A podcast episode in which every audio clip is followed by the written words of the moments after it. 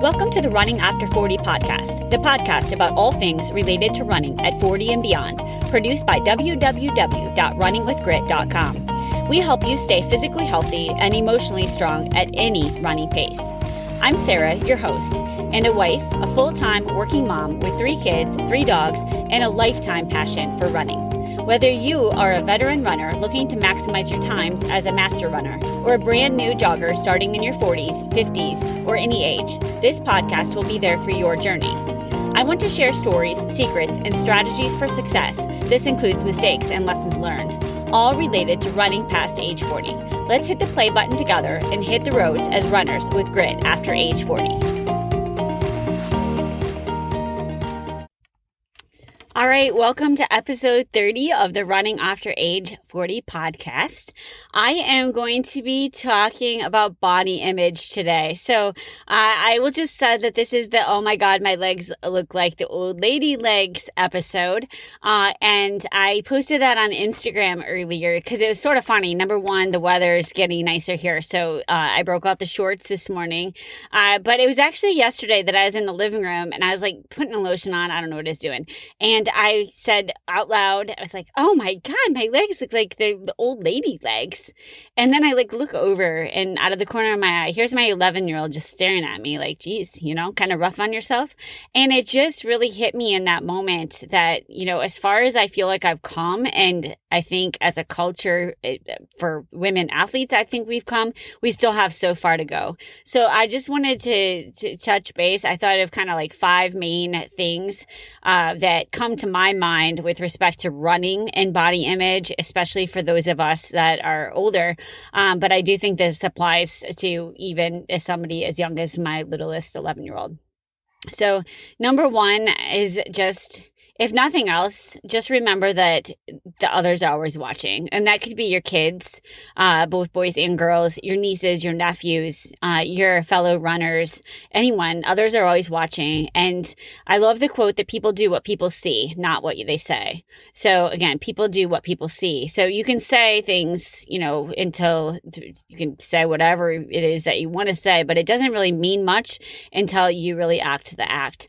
Uh, and I think, never underestimate the power of your words. So one little statement can trigger someone else into complete self-doubt or worse yet, into a full-blown eating disorder. You know, there's a statistic out there right now in 2022 that 50% of girls at age 10 are worried about being fat. I mean, that's terrible. Uh, and so if you think about it, if one of those little girls sees you and you're making those kind of comments about yourself, you know, even if it's just something about getting in a bathing suit, it really does matter. Um, I I really was saddened because I was just looking up the literature a little bit about college athletes uh, and in a study of you know that was done by wright state university 46% of d1 female runners reported disordered eating habits. And you know, I feel like it's really shifted. I thought that the education and the initiatives and stuff were making things better, but I think we still have so far to go. And when I just did a quick PubMed search, there was a, an article published in 2021 that the statistics didn't look any better than that. So I think if we just consider ourselves role models, I mean, the majority of the listeners to this podcast are over age 40. So just think about what you're putting out there, whether it's on social media, whether it's out of your own mouth, whether you're looking at your own body and you're making remarks, uh, just remember that other people are listening and they're watching.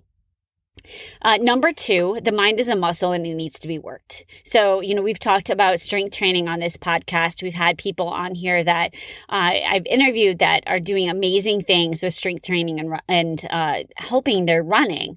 But if we think of the mind as a muscle and that it needs to be worked, I think it changes our perspective. So, if you look at the literature, the average person has anywhere between 12,000 and 60,000 thoughts per day. So I'm going to ask you a question. How many of those thoughts, 12,000 to 60,000, do you think are negative? It's kind of startling, actually. It's 80%. 80% of the thoughts, that'd be 60,000 thoughts. I don't do math in my head, so I'm not going to even try to figure that out, but that's a lot, are negative. Okay. And the other startling thing is that 95% of the negative thoughts are repetitive. So that means we're telling ourselves the same things over and over and over and over and over that are negative. And what happens if you have the same thoughts over and over? You know, it's a scientific fact. Science thoughts that are you have over and over become your reality. And that's exactly what we don't want to happen. So when I'm talking about the mind being a muscle and that we're saying negative things, that would be like just purposefully using bad form when you're lifting weights or going for a run with like the worst form ever. You know, it, it just doesn't make any sense. We have to think about what we're doing with our mind and we have to realize that the overall mental state is determined by your mental diet. Like, what are you doing with it? So I think the one fix to this, I mean, you're never going to completely fix this, but I think it is, it's amplified if you add gratitude. And when I talk about gratitude, I'm not just talking about like, I'm thankful for my family. I'm thankful for, you know, my bed. I'm thankful for the sun after daylight savings. I don't know. Uh, you, the one thing that really helped me, uh, and this was from my son's sports, uh, mental coach was that every morning before you get up, before you look at your phone, before you do anything else, make yourself think of 10 things things that you're truly grateful for from the day before. And then not just 10 things, but why. So let's say I'm grateful, again, daylight savings time just happened. So like I'm grateful for that extra hour of sleep or not sleep of daylight. Well, why am I grateful for that? It takes you to this deeper level of thinking. And what I want to challenge you is if you're having negative thoughts about your body, that change that and try to think of something that you're grateful for with respect to that body part. So if I said that, oh my gosh, my, you know, my legs look like old lady legs, you know, I'm going to like completely rethink that and like look at my legs and like think about what they did for me. I went on an 11 mile run on Saturday. Like I could still do that at my age and feel good afterwards. So my God, I, I have no excuse to be talking to my own legs about that. And the other thing I thought after I said that to myself is I would never, ever tell one of my friends or my family members, like, your legs look like an old lady legs. So just think about that too when you're talking to yourself. Like, is that how you would talk to your best friend? Because if it's not, then stop saying it to yourself. So I think that helps too. Uh, number three is just as a runner, your legs and your body are for you. So they are your power. They're your actual superpower. So I love the saying, and I think, you know, most of us will know this, but eat to run, not run to eat. I know that in my 20s, well, probably my teens and my 20s, I definitely ran to eat, uh, and I didn't have this mindset. So if you think of eating to run and fueling your body correctly, and if you think about the knowledge that if you don't fuel your body correctly, you're never going to make it to your true potential. So figure out how. And this is not an easy process process. So, you know, the first thing to do is just if nothing else, if you don't do anything else from this, just realize there's no good food, there's no bad food, and there's no quick fixes. So this is going to take a lot of work uh, to really be strong uh, with your nutrition and your body and doing the right things and fueling it. Uh, you know, you can do the work yourself. You can go to Barnes and Noble and get some books. There's some great ones uh, for you know tr- sports nutrition. You can hire someone. I think it was about three years ago we hired a sports nutritionist and I already knew the right things to do. I just wasn't doing them. And just the fact that I paid someone made me so much more accountable and like just willing to do the work. And I, I mean, honestly, she gave us recipes, she gave us recommendations, but since I had taken that extra step and invested in it, it's like, you know, if you pay, you usually will do something. You know, you get free stuff off the internet. It's probably just going to be something you print and you just sit there. So, so anyway, I, I do recommend if you want to really invest in yourself and your body, like get some books, get some help, and get a professional's advice. Uh, and again, you learn how to fuel your body correctly, and then you'll be able to get to your um, true potential. You know, just by asking yourself a couple quick questions too, I think you can make a big impact on your diet. Like, and when I say diet, I don't mean a diet, I mean your nutrition, like your day to day.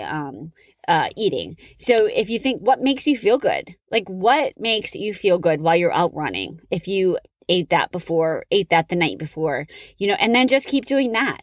You know, what digests well? What what makes you feel like crap and stop doing that because you're just, you know, you wouldn't do that to your best friend. You wouldn't do that to your kids. So stop doing it to yourself. Okay, number four, I think we need to break the stigma, and this is going to take everyone working together for all runners needing to look a certain way. I do think this is better. Like, there was such a stereotype of like the skinny, long distance runner before. Uh, and, you know, I grew up in that era uh, where lighter equals faster, and we were weighed in college. And like, I'm not scarred for that. I'm just saying, like, that was okay to do. It's not okay anymore. Like, if I were you, I wouldn't even own a scale. I just would throw it away and just go based on like how you feel. And and how your body is feeling during training and just overall day to day energy level. Lighter is no longer equal to faster. And I also think if we think you are a runner if you run, I'm going to say it again. You're a runner if you run. It doesn't matter what you look like. It doesn't matter if you look like whatever that runner was supposed to look like. You're a runner if you run, and it has nothing to do with your weight or how you look if you stop comparing yourself, especially if you're participating in races, like don't compare yourself to other people out there and like what they look like. You know, celebrate yourself, celebrate everyone and, and be the best version of yourself. And then all together be the best version of ourselves. If you can go to the starting line with that realization that you are bringing the best version of yourself and that you are have gratitude for being there and that you want to be competitive with yourself, then you're not sitting there looking at someone else's calves and thinking, wow, I wish I had her legs you just won't because you're happy with the skin that you're in. I think uh, I like the other quote that people like us do things like this. And so, what kind of person are you? Like, are you the person that runs? Are you the person that fuels the body correctly? And if you think of yourself like that, you're going to start doing it. And so I get that from Atomic Habits. It's a book, one of my favorite books. If you haven't read it, I would definitely recommend it. I did the audio version a couple times, but uh, you know, he says that several times. People like us do things like this. So it's all about the mindset of the person that you are. And if you're the kind of person that does feel your body, the kind of person that looks in the mirror and is happy with what they see, then I think that you're going to just ultimately be stronger mentally and physical, physically. So, if you're like most of us that are listening to this podcast, you probably at one point maybe it was yesterday, maybe it was two years ago, maybe it was 20 years ago. You had somebody say something negative about your appearance, whether it's your weight or just your overall appearance, right? I don't think there's probably anybody that can say that they've never had anyone say anything negative. Uh, I'm going to tell you right now. Don't accept criticism from someone you wouldn't ask for advice. And when I heard that, I don't even remember which author said that. Again, don't accept criticism from someone who you wouldn't ask for advice. It really is life changing. You got to let those comments go. Like, is that a person you would have really valued their advice and you would ask them about like a life changing event or, or something, you know, that you really value? If not, why the heck would you care what they said? And again, it doesn't matter if it was yesterday, a month ago, or two, you know, 20 years ago. You got to not accept the criticism. You got to just let that go. And you have to stop caring what other people think and start caring what you think. Again, stop caring what other people think and start caring what you think about yourself. And that really ultimately changes everything too. I think it's uh, Rachel Hollis and you know take her or leave it, whether you not like her stuff or not. But I think she says other people's opinions of you are none of your business. And that's true. Your body is you. You own it. You're in charge of it. And you know what other people think of it isn't important. It's what you think of it. And if you're fueling it properly, you're taking care of it and you're honoring it, then it, you know, it's going to perform for you. Uh, number five is focusing on being healthy. And I've already kind of started that part of it, but I just want to focus a little bit more about it. Healthy bodies run longer and faster. It's true. Okay. Yes. Maybe you have a, a marathoner that you see that looks super fit, super, super skinny, and is just killing it. Most likely they're like on the brink of an injury. Okay. Because you can only keep that kind of a body type for so long. You know, healthier isn't always skinnier. Like there's a bone density issue. There's a lot of things that can happen if you cross the line and you're too skinny. And realizing that we all have like a certain kind of body type and that, uh, you know, it, it's, it matters and it's, it's you got to go with your own genetics and then figure out what weight and what uh you know how what kind of muscle mass you need to feel the best way. Uh, i think once you figure that out it will really help. I'm i'm naturally muscular. Like i don't have the skinny runner legs and it used to really bug me i'll be honest. Like i think i did have i've had a lot of people say things like oh you're not built like a runner. You're built more like a triathlete or like you know like you're really muscular and it used to bother me and now i'm like heck yeah i am strong. Uh, you know and i have to let those other things go and realized that like I've actually not had a stress fracture since I was in my teens. So I think my bones are pretty healthy at the weight that I'm at. And I'm more concerned with how my body performs. And that's what you should be too. Like, be concerned about how your body performs, how it feels when you get up, and how it feels after your run, and how you're recovering, and how you're sleeping versus how it looks. Your body is working for you. And I think I have another episode about menopause. And so if you're a female listening to this and you haven't listened to that yet, you need to listen to my interview uh, that's focusing on menopause because it was really good and it's talking about how our bodies are going to change. And, you know, we all remember, I guess I don't remember that much, but like I have daughters now, so they, you know, they're going through it, you know, going through puberty. Menopause is another huge change. Like the, the your body just changes. Like all of a sudden you kind of wake up and you're like, geez, that didn't used to be there. That doesn't used to hang that way. Like, but you know what? It's also that I've grown and I've like grown personally and we've, we've just changed mentally and physically. And if you own that and you do the right things, I don't think the transition will be a lot easier.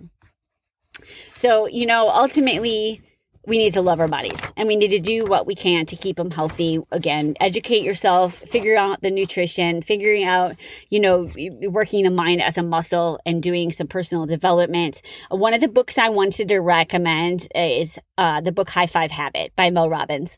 Um, it's there's a little bit of it's kind of cheesy when you first get into it, but uh, I thought that I would bring that one up in particular because the High Five Habit I think we can all relate to if you've ever participated in a road race. Because how do you feel if someone high fives you, whether it's during the race or after the race? Like what kind of feeling does it give you? It gives you this, you know, it, you automatically smile. Like you're probably smiling just thinking about giving someone a high five. Like you have this initial feeling of like, oh, great. You know, I'm, uh, gives me energy. So what she talks about in the book is high fiving yourself first thing in the morning. She says, you know, after you brush your teeth, you should do it while you're, you know, before you get dressed and that, that it can really make a difference in your day. So, you know, if you don't want to read the book, just take what I just said and in the morning, brush your teeth and then give yourself a high five in the mirror and like you'll, you'll kind of laugh and think it's silly, but do it for 10 days. I think she talks about, you know, five days, 10 days, 15 days challenge, something like that. But it really does make a difference. And I like that. And I think that it applies to this, even though I was talking about, you know, the outset of this, talking about how I thought I had old lady legs, you know, it's all about loving your body, owning it, and figuring out that healthy bodies run longer and faster. So, you know, be careful what you say to yourself uh, and treat yourself just like you would another person and be proud of it. So that's all I have to say about, uh, you know, mindset. I would love any feedback or thoughts or strategies that other people have that they've used that have improved their body image as they got older or that they've passed on to their children. I think it's a topic that we need to continue to talk about and continue to lift one another up and just, uh, and progress with research so that the kids growing up now, you know, have a different perspective when they're in their 40s if they're running after the age 40. Uh, so, anyway, if you have a chance, give the uh, podcast a review and share with your friends. But uh, thanks for listening. Thanks for listening to the Running After Age 40 podcast. If you like the show, please be sure to rate and give us a like in iTunes. Also, check out our website, www.runningwithgrit.com, for all things related to running over the age of 40. We have a special gift guide up for the holidays on the site designed to share stocking stuffer ideas and gifts for runners at pretty much every price. Thanks for listening.